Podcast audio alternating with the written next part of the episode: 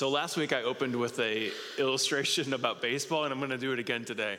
I normally don't do this, so if you're visiting only for two weeks and you're like, man, he likes baseball. I do, but I don't talk about it very often. So let me do this again, another another opening here.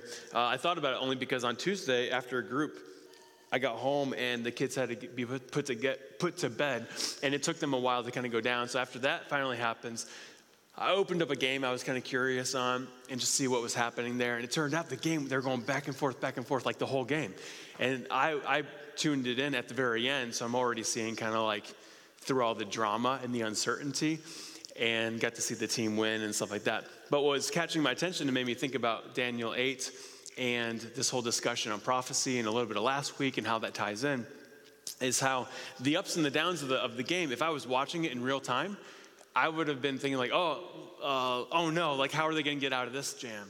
Or what's going to happen here? I don't think they're going to be over, able to overcome this deficit and all that. But watching it in hindsight at the very end when they're, you know, winning and about to win, it's like, oh, I don't know how they got through that, but they got it. This is great. And it reminded me exactly as we think about Daniel eight and prophecy and the end times and recognizing that no matter how bad things might get, Jesus is in charge and he's ruling and he's victorious. And so we may in the moment see it hard to think, how will he overcome this? But in the big picture of things, oh, he does. He wins. He's king and all that. So I was just reminded of that. And we see that again. Not, not, we saw that not only last week, with a unique passage in Daniel chapter seven, but we see that again today in Daniel eight. So if you are just joining us online or whatever in here, Daniel is kind of split into two different types uh, in its books, so or its chapters. So the first six chapters are six different stories, and they're fantastic. They're kind of the ones that most people think about if they're familiar with church stories. So you have stories like Daniel in the lion's den and a bunch of guys thrown in a fiery furnace and these kinds of stories, and they're amazing. We walked through all of them. If you missed it, listen to that stuff. I learned so much.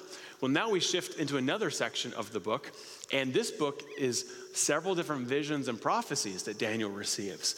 And his prophecies and all that, they actually correlate to much of the language and the words that are in Revelation as well. So we're kind of in the section that when you look at it, you're thinking this stuff uh, kind of is the stereotyp- stereotypical like, woo, like kind of a little, a little unsure, a little strange. But there is great principles to be drawn from these passages. And so today in Daniel eight, we have this, a new vision that Daniel receives from the Lord. Last week was a different one.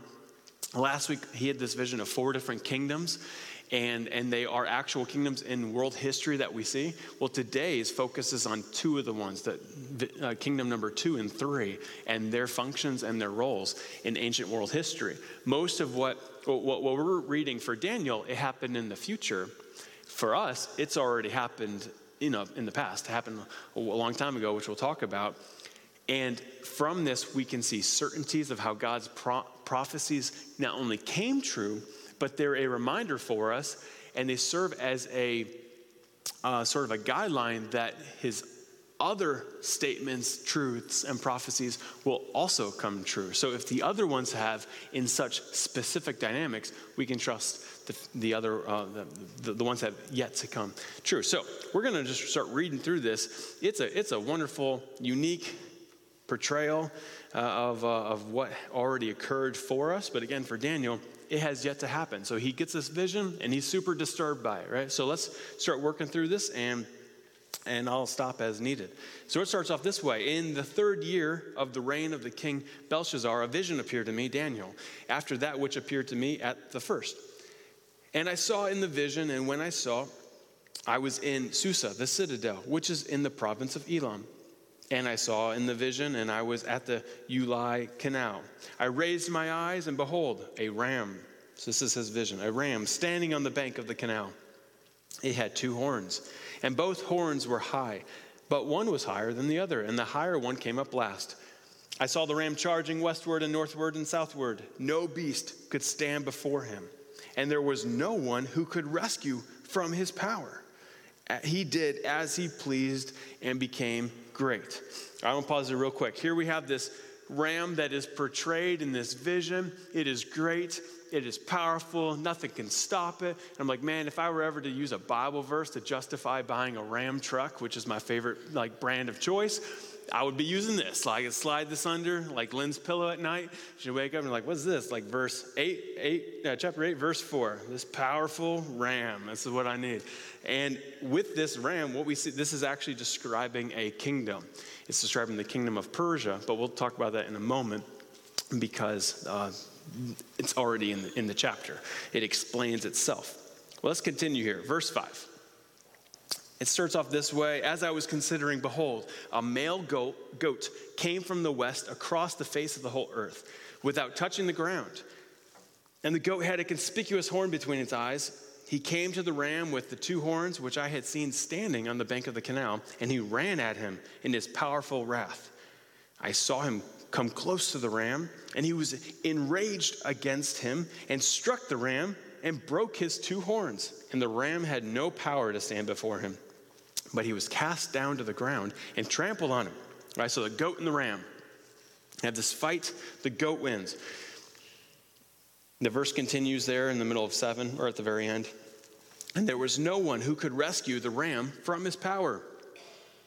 Then the goat became exceedingly great. But when he was strong, the great horn was broken. You can remember that portion because we'll get to that in a second. And instead of it, there came up four conspicuous horns toward the four winds of heaven. Okay, so in case you like kind of like tuned out for a moment, we kind of have a few different characters here. We have a ram that had two horns, and then a goat appeared with one major horn, and it took down the ram. And then the goat with that horn, the horn uh, like breaks away, gets destroyed, and four little ones come up out of that. So, well, what does, you know, what does all this mean? We will get to that in a moment. Let's continue here. Verse nine says, out of one of them, the uh, out, out of one of those four horns, came a little horn, which grew exceedingly great toward the south, toward the east, and toward the glorious land. It grew great even to the host of heaven. And some of the host and some of the stars it threw down to the ground and trampled on them. It became great, even as great as the prince of the host. And the regular burnt offering was taken away from him, and the place of his sanctuary was overthrown. And a host will be given over to it together with the regular burnt offering because of transgression. And it will throw to the ground, and it will act and prosper. This is this is disturbing, right? We're going to continue. Uh, Daniel, then it says, then I heard a holy one speaking, and another holy one said to the one who spoke, for how long is the vision concerning the regular burnt offering, the transgression that makes desolate, and the giving over of the sanctuary and host to be trampled underfoot? And he said to me, for twenty-three hundred evenings and mornings, then the sanctuary shall be restored to its rightful state. Okay, so this is the primary section of the vision with the symbolism here. And I'll talk about it a little bit more in a moment. I want to keep reading because Daniel in a moment has an interaction with an angel who explains what we just read in a lot of detail. But in case you need the bridge between the two, because I know it's a lot of abstract thinking, this last little horn that just wreaked havoc on like the holiness and the holy ones and all that stuff and and and, and the sanctuary and all, this is describing this king that rose up and went into Jerusalem and just decimated everything. And so we're going to talk more about that in a moment. Uh, but that, that's what he's that's what he is seeing. That's what he's envisioning here. Well, verse fifteen says this. When I, Daniel, had seen the vision, I sought to understand it.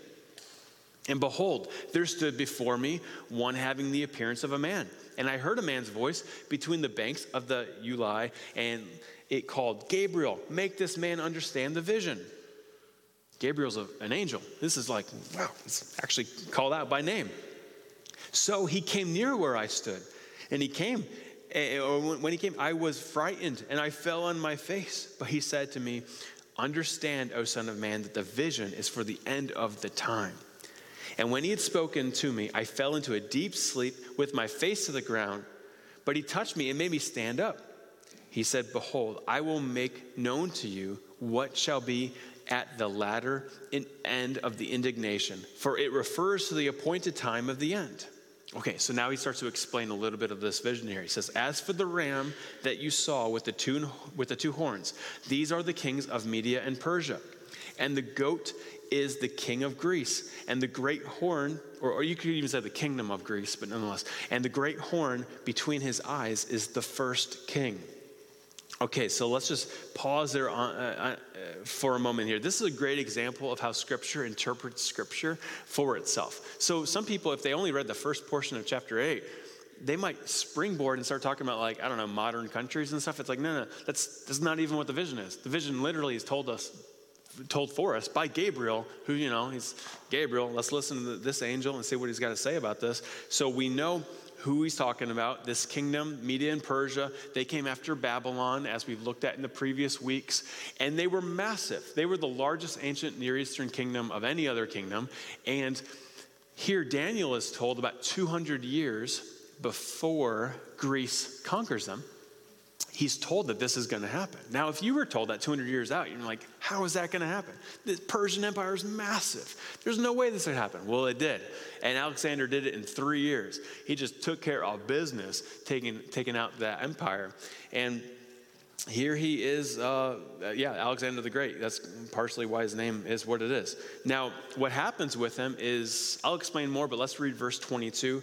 Because uh, we'll hear what the angel says on this first, and then we'll talk through it.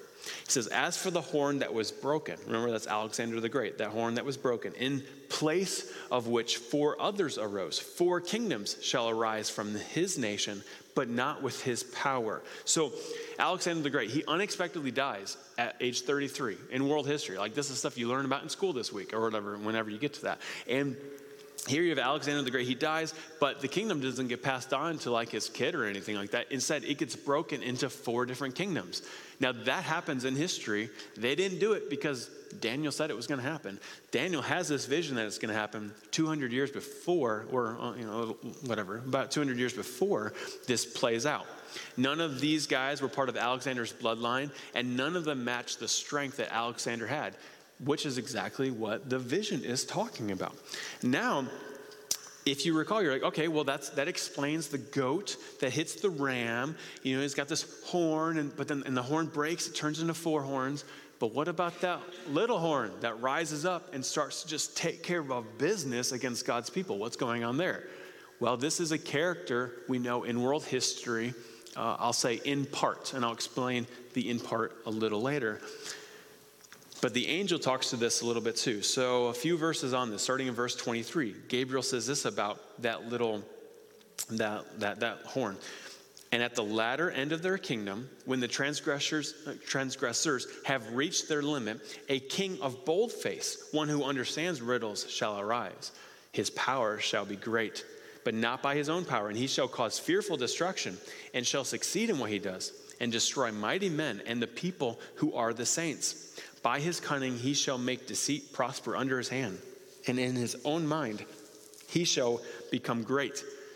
Without warning he shall destroy many, and he shall even rise up against the prince of princes, and he shall be broken, but by no human hand. Well, who is this talking about? Well, this is one of those prophecies in which we have a... Uh, it's fulfilled in the future, but it's there's an, like an immediate fulfillment, and then there's also a greater fulfillment down the road. So let's talk through this a little bit, and this is helpful in understanding Scripture, understanding what you're reading. Immediately, what we know is in ancient Greece, after those four kingdoms um, occurred, uh, so let's see, Alexander the Great, he does his stuff around like three thirty-ish B C, if I recall right. And then around one seventy B C, so another one hundred fifty years or whatever, sixty years later, you have a new king within one of those four kingdoms. So those four different kingdoms, you have this one guy rise up. His name's Antiochus the fourth. So there's other Antiochuses before him. He rises up and he determines, all right, we're going to go try to stop Rome from expanding and stuff. Let me go over to Palestine, and we're going to just like set up shop there. And when he does so, he doesn't just work and be present. He actually ends up trying to like take out God's people, and it becomes a massive part of Jewish history. And so this man, Antiochus the fourth, he was so narcissistic that he gave himself this name that means God manifest. and he goes to war against the Jews. They had, before this moment, enjoyed about two hundred years of general peace. They were able to rebuild their city, rebuild their wall, rebuild the temple. This is described in the book of Ezra, the book of Nehemiah. This is a, a big part of what was happening during this time. But then he shows up and he decides, hey, listen, let us abolish ceremonial worship. Let's prohibit the Sabbath. Oh, that's going to go over well. So he began to outlaw basic practices, including circumcision and other ways of life for the Jews. Anyone who defied Antiochus was executed. And then he decides, hey, let's really take this to another level. Let's go into the most holy place, you know, the sacred place of the Jews, and let us set up a idol dedicated to Zeus. And not just set it up, let's sacrifice pigs on this thing.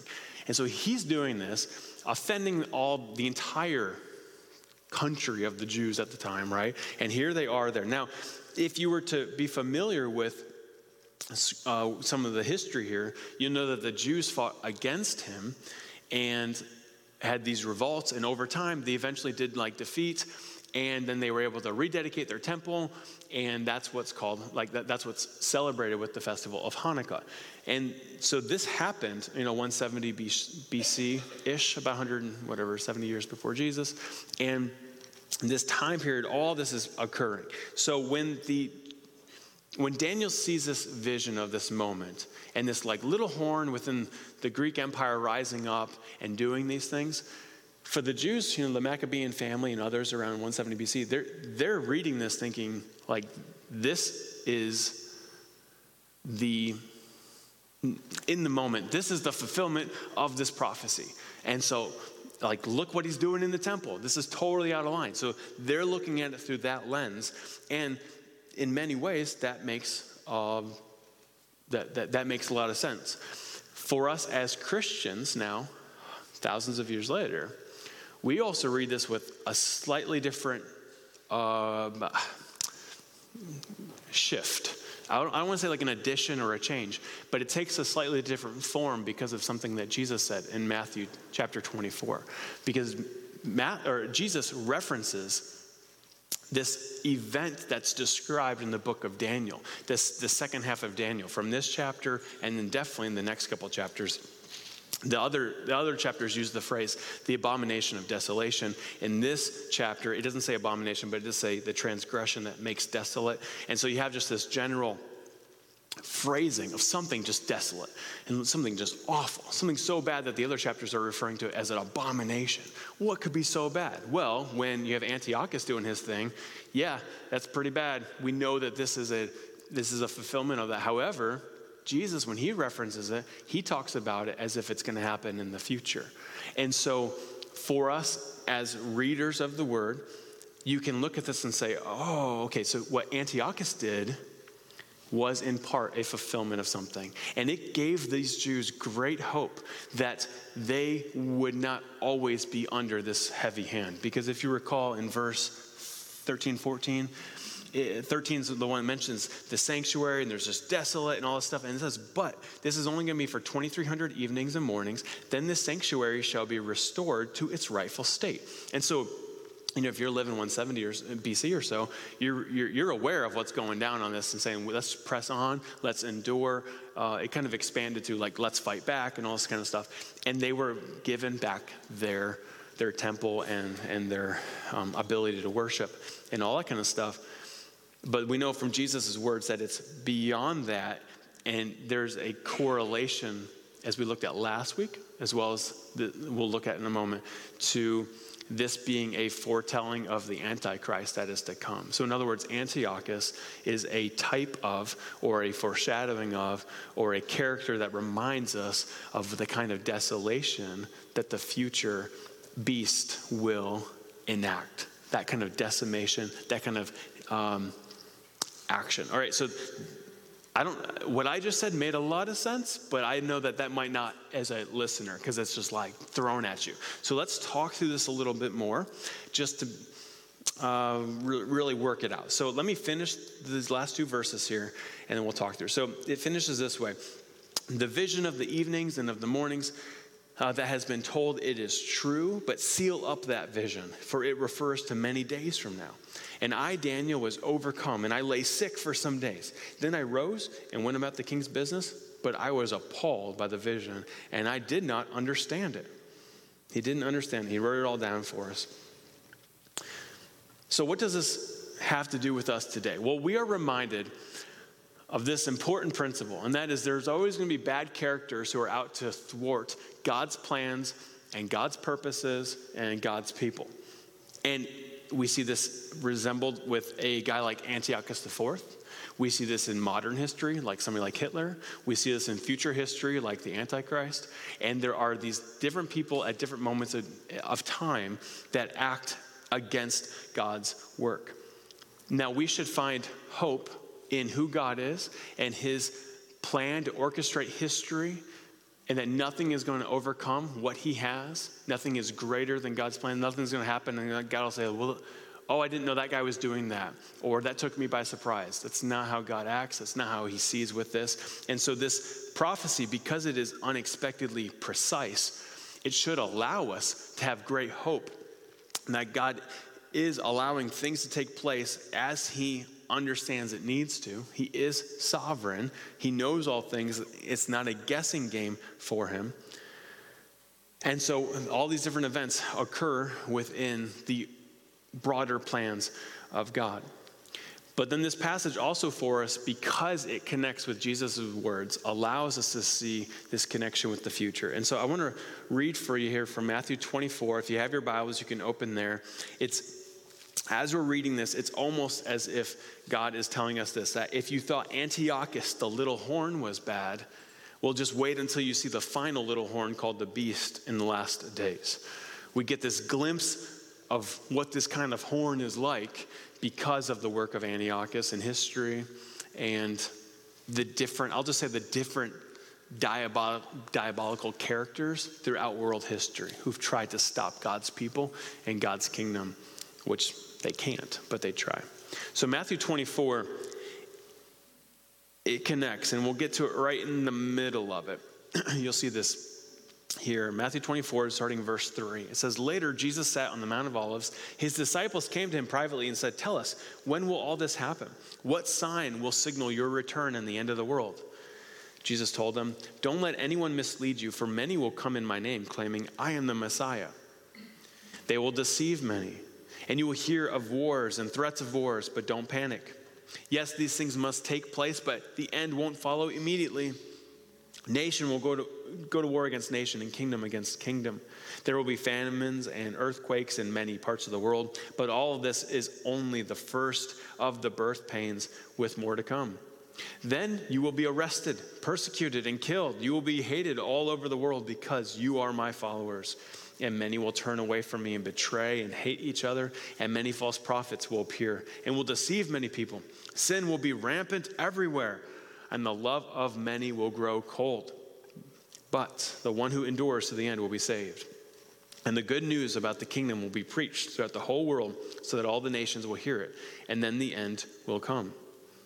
Now Jesus makes this connection back to Daniel, where he says this, "The day is coming when you will see what Daniel the prophet spoke about, the sacrilegious object that causes desecration, standing in the holy place."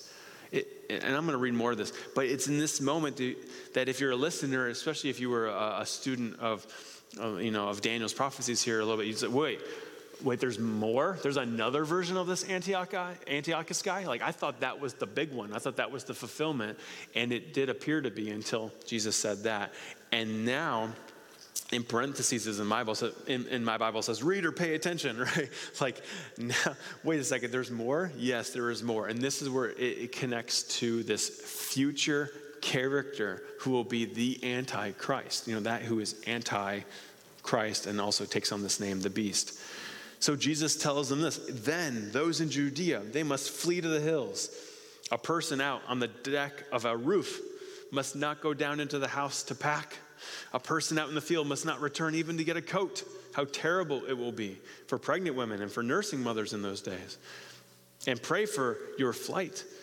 Uh, pray that your flight will not be in the winter or on the Sabbath.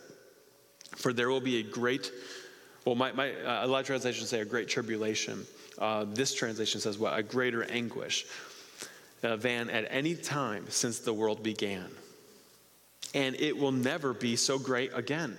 In fact, unless the time, unless that time of calamity is shortened, not a single person will survive. But it will be shortened for the sake of God's chosen ones. All right. Well, uh, I'm probably the only preacher you're going to hear who's going to like read that at the end of their sermon, because that's not exactly the most like, all right, go get some lunch. That was a great day. I love this passage. Okay, let's. No, this this definitely requires us to like think through and process a little more. I recognize that it can evoke in any of us some paralyzing anxiety. Maybe even we are a young mother or nursing, and you're reading that, and you're like, well, that's a real bad time. I don't like this. I don't like this at all, Adam. Tell me something else. And the reality is, when we read this, we find ourselves saying, what do we do? Do we head for the hills in light of this? Do we hide in a hole? Do we live on a boat? Like, where do we go? This persecution sounds awful. So let me just talk about it this way. There will always be persecution against the church. It occurred back with Jesus's time and even to today. There's different moments where it is worse than other moments. There are different leaders who are more evil than other evil leaders. But this character known as the Antichrist definitely takes it to eleven when it comes to his persecution and the degree that it will be. We don't know, like, if we will endure this time. Uh, we don't know, like, if this will happen in our lifetime or later. I don't know. But what I do want to remind us of is that what if we have, like, the question I want to pose for you is, what if we have our own version, our own generation's version of an Antiochus? So, you know, it, most people just jump and say, what if we have the beast? Okay, yeah, that's true. What if? But, like, what if just a, a strong persecuting leader who goes in and wants a clean house and is forcing you to decide, will I worship God or not? What should our response be if we are living in that kind of era? Several of our brothers and sisters in Christ are living in that sort of era in their countries. And they are working through these same questions, but in real time. For us, it's a little more, you know, what happens? How will we respond? Because it's more of a futuristic moment. I mean, it could happen tomorrow, but nonetheless, like, it is not at this exact moment of, uh, to the degree, like an Antiochus. Some of you are like, my boss reminds me of Antiochus. Okay, I get it. Like, you don't like your boss or your manager, but it's not necessarily like this. So how are we to respond? Well, I want to give you an exhortation as we wrap up. And this is one that I do think is for our church family. I would even extend it to say and use this language. I think it's it's with prophetic clarity for our church family on how to respond if we find ourselves in a time in which there is an Antiochus-like character, or maybe even the big one, the Antichrist. No, like wherever we are in that spectrum of things, how should we respond? I have a word I want to share with you, but let me give a quick context or caveat to say this. I've listened to a lot of different people talk on this. This is the kind of topic that gets a lot of listeners on the podcast. It's the kind of topic that sells a lot of books. And most of the people I'm reading, they're not saying what I want to share with us. So I recognize that, that some people take it a different route. But pastorally, not on a, not with political commentary, not with here's the precious metals you got to save, or here's how many pounds of spaghetti you got to save, or whatever it is. Not that. Instead, I do think the Lord gives us with great clarity how we are to respond, respond in light of the persecution of a satanic-like figure. And it's in Matthew twenty-two. And these passages you can take to the bank every day. This could be preached to us today. It could be preached to other Christians around the world right now who are enduring this. This could be preached back to the Jews who were enduring this stuff with Antiochus. This can be shared one day with those who are literally underneath the rule of the Antichrist. And it's Matthew twenty-two, thirty-seven, eight, and nine. Jesus says this: you must love the Lord your God with all your heart, all your soul, and all your mind. This is the first and greatest compa- commandment. This, a second is equally important. Love your neighbor as yourself. No matter how bad it gets, whether it's just, well, yeah, no matter how bad it gets, our command to love God and to love others does not change. Our command to love God and love others doesn't change no matter how bad it gets. Now, I know it's enjoyable, or, or uh, I've had many conversations, particularly the last couple years, about how to prepare for something that you might be reading about in Matthew twenty-four. Not just what I read, but if you were to keep reading, Jesus gets into more details, that parallel revelation as well. And I know it's easy to, to want to think through some of that, but let me just tell us to, to, to uh, be careful to go down different things that end up compromising our much-needed commitment to love God first and, and love others. Because what can happen is you can end up having, uh, I don't know, I'm just going to go with something and try not to get too stuck down this route. But you could have a whole storehouse of things that allow you to defend against zombies or something, but you might not be loving God and loving others. And our commandment is to love God and love others, not whatever some podcaster thinks is like, you know, whatever he's telling you. And so with that said, uh, I want to challenge us, I want to exhort us as a church family to walk in a way that fully exudes a love for God and others. The other ways that this can play out and different things that might be a passion of yours or something the Lord convicts you on, you know, to the degree you want to do that, whatever. Just do not compromise when it comes to loving God and loving others. And so as the band comes up here and gets ready to lead us in this last song, I want to challenge us to make a commitment to God that says, listen, no matter how bad it gets and uh, whatever it may be, I want to have a commitment, a resolve to love God, love God Almighty, love our Savior, and also love others.